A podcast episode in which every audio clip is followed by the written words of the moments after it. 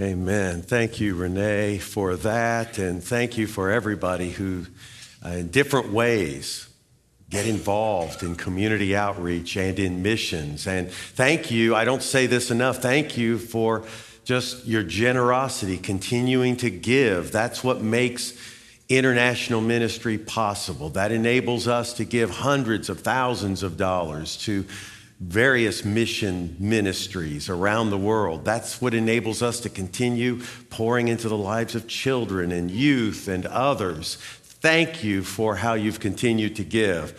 If you had asked me two years ago, where would we be as a church in terms of giving? It would have been a big question mark. I knew God was in control, but how would it actually work out? You've been so good and so faithful. Thank you, thank you, thank you for that. And now it's hard to believe, but in two weeks, Easter's here. Can you believe that?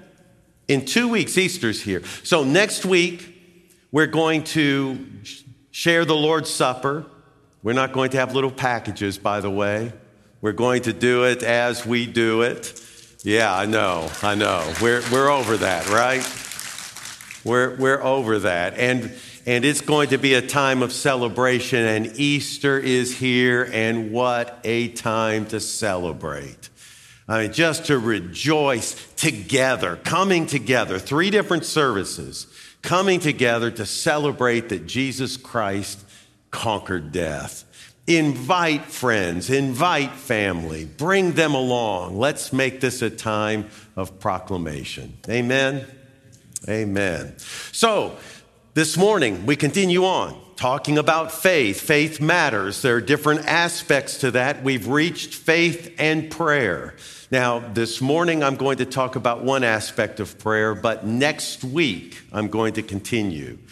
In fact, next week I want to talk about unanswered prayer, which really isn't unanswered prayer at all, but I'll leave that to next week. This week I want to talk very directly about faith and prayer. And you could say that prayer is the indication of life. You know, if you reach down, you can take your pulse to see if you're really alive. Well, in the same way, prayer is like that. If you pray and you live in this communication with God, then it shows that there is life, spiritual life coursing through your being. Prayer is, is the life of the Christian faith. And so it's very important that we be frequent in prayer and that we learn how to relate to our God. And so faith is an important part of that. And so that's what we're going to look at today. Now, Jesus is the one who emphasizes faith. Maybe more than anyone else. He talks about faith again and again. Now, I just went back through Matthew and almost at random picked a few verses where he speaks of faith. Let me share a few of those with you. So in Matthew 8 13, the Roman centurion, you might remember, comes to Jesus. He wants to see his servant healed. So he asks the Lord to come and heal his servant. And Jesus says to him, Let it be done to you according to your faith. And then in 922, Matthew 922, there's a woman who comes to Jesus. She has been suffering for years and she seeks healing. Jesus says, Take heart, daughter, your faith has made you well. And then again in 1528, a Canaanite woman comes to Jesus and she wants her daughter delivered. And Jesus says, Woman, great is your faith. Let it be done for you as you wish. And remember how the disciples tried to cast a spirit out of a young boy and they were unable to do it? Afterwards, they come to Jesus and they said, Why couldn't we cast it out? And Jesus says in 17, 19, and 20, Because of your little faith. And then in Matthew 21, 22, Jesus talking to his disciples about prayer and faith, he says, If you believe, you will receive whatever you ask for in prayer. I mean, that's as clear as it can get. Jesus tells us we need to pray and pray with faith. And if we pray with faith, we can expect that God's going to respond. Now, you might wonder why is faith important? Why does it matter at all? Why, why does God put a premium on faith? And the answer is really very simple. When we come to God in faith, we're coming to God as God. We're recognizing God as the one who can do all things, who has made promises, who can be counted on. When we come to God as God, that's coming to God in faith. That's all it is. It's so important to understand that because we've confused faith with positive thinking. See, we've, we've turned faith into something that, that we gin up in our minds positive thinking. The Lord's going to do this. We turn it into a kind of psychology. But that's not it at all. It's, it's a relational thing. We relate to God as God. So there's a convictional base. I know who God is because God's been revealed in Jesus Christ. And on the basis of that conviction, I come to God as God. And if I come to God as God with my prayers, that's coming to God in faith. It's not a matter of mental gymnastics or tricks or positive thinking. It's simply recognizing that God is God, and that's why we come to Him. Now, here's the thing Sometimes people find it hard to come to God and to trust God and to, to pray and lay out their heart to God. You know why? Well, the first reason is that many people doubt God's father love, his concern, his care. They know God can do all things, but they're not sure God really wants to take care of his children. Jesus speaks to this very issue. You know, when he talks about prayer in, in the Sermon on the Mount, he speaks first to the religious and he warns them against hypocrisy, but then he speaks to the irreligious, the pagans. And listen to what he says, Matthew 6. Listen to this. And when you pray, do not keep babbling like pagans, for they think they will be heard because of their many words. Do not be like them, for your Father knows what you need before you ask Him. Do not be like them. Your Father knows. See, the pagans, Jesus is saying, think they've got to put God in a corner. They have to use a lot of words. They have to press their case home. They have to put God in a position where God can't say no, as if God's reluctant. See, the whole premise of pagan prayer is that God is reluctant and you have to somehow twist his arm to get him to act. But Jesus says, Your Father knows. So don't be like them. Don't pray like that. That doesn't mean you can't repeat a prayer. That's not what he's saying. He's saying you don't repeat prayers because you're trying to overcome God's reluctance. Instead, you're coming to God trusting God's Father love and believing that He really cares about you. When we can get that in our hearts and know that, then we come to God as God. That means coming to Him in faith. And when we come to God as God, God is our Father. We trust that He loves His children. I'm His child. And I simply lay my request before Him. That's all. That's all it is. And that's what we're called to. So that's the first thing. If we're going to pray and pray um, in faith, we need to begin with the conviction that God really does love his children, and we don't have to somehow overcome God's reluctance. Now, for some of us, that means we've got to do some work on our imaginations because so much about faith is not about what you believe in some doctrinal sense. It's about how you tend to imagine God. And if you imagine God as standing back with his arms crossed, reluctant to answer, that's a problem. Think instead of your father wanting you, his child, to come. All right?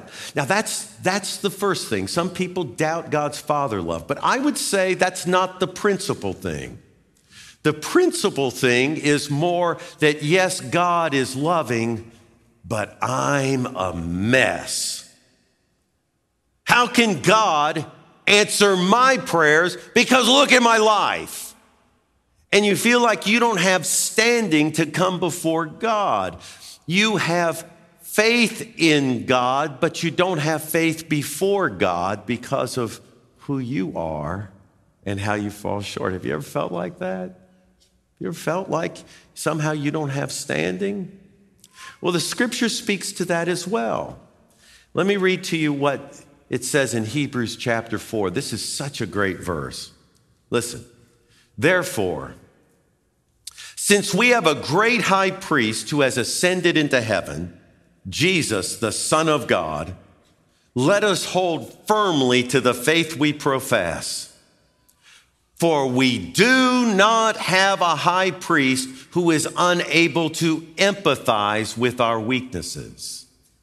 But we have one who has been tempted in every way, just as we are, yet he did not sin. Let us then approach God's throne of grace with confidence so that we may receive mercy and find grace to help us in our time of need. God relates to us with empathy. He is not our critic. You don't come to God in prayer and have to think that God is just ticking off all the things that are wrong with you. No, God attends to you, listens to you, receives you. And so you come boldly before the throne of grace. That's the old King James rendering. You come confidently before the throne of grace, is how NIV puts it. The word in Greek is parrhesia. It's a fascinating word because it basically means frankness of speech, especially with somebody in a position of importance. So if you were to walk into the Oval Office, you might be not sure what to say. You might be tongue tied. You're not sure how you're supposed to speak to the President of the United States. And you may feel that way with God. I mean, here's God. You're coming to God, and here, who are you? But parrhesia refers to frankness of speech, where no matter who you're before, you can just speak your mind. You can open your heart. You are confident, you are relaxed, you're able to just lay it out. That's the kind of boldness and confidence the writer of Hebrews is talking about.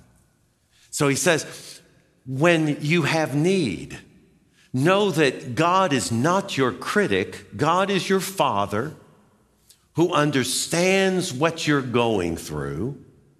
You come to God to the throne of what? Judgment?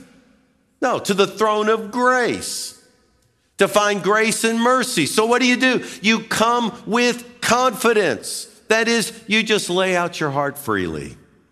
You don't have to feel like you don't pray just right or that you're not just right, so your prayers don't count. No, they count. You're a child of God. You can come to God and know that He's going to hear you.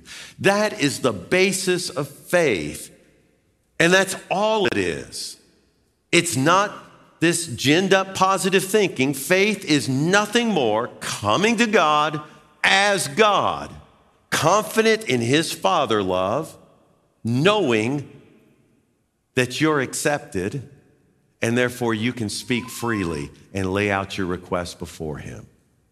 You pray like that, God hears God answers. Now, I'm well aware there are times when it seems like God doesn't answer. That's what I want to talk about next week. But God does hear and God does answer. And that's the good news that we have. And that's why we can all pray and we can pray with confidence.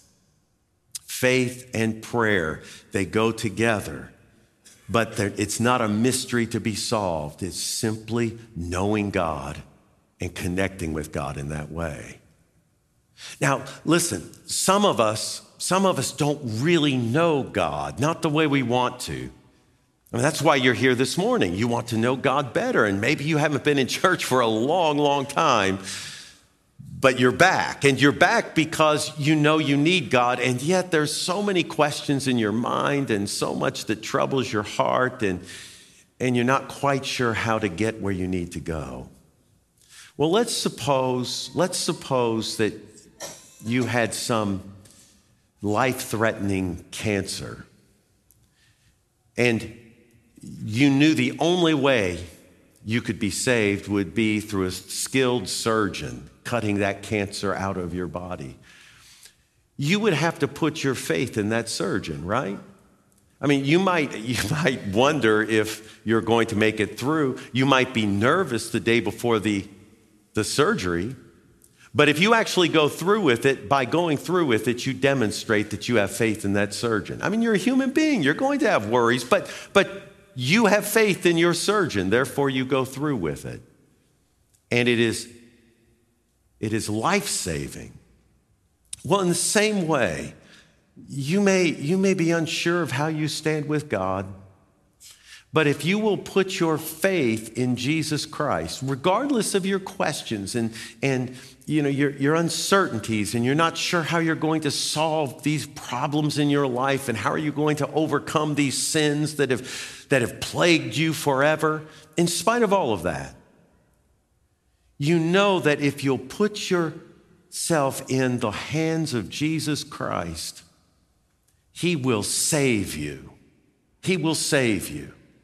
You may have all kinds of feelings surging through, all kinds of questions.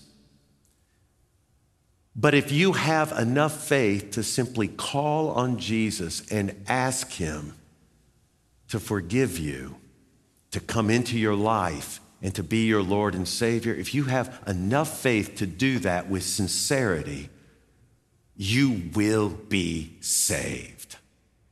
That's all it takes. That's all it takes. You might say, it's just enough faith to turn around. You're walking this way and you think, I just know I'm going the wrong way. Enough faith to turn around and come back the other way. That's all it is. And I want to invite you, I want to invite you this morning to make that decision. Talking about prayer, you can pray to God this morning and God will hear you. There's nothing more hopeful to me in the whole world than the fact that if you pray to God, God will hear you, no matter who you are. God will hear you and God will answer. Truly. Not always the way we, we think, not always the way we map out, mostly not the way we map out. But God will answer. He will answer. He will save you this morning. I want you to pray now with me, would you? Heavenly Father, without you, we can do nothing.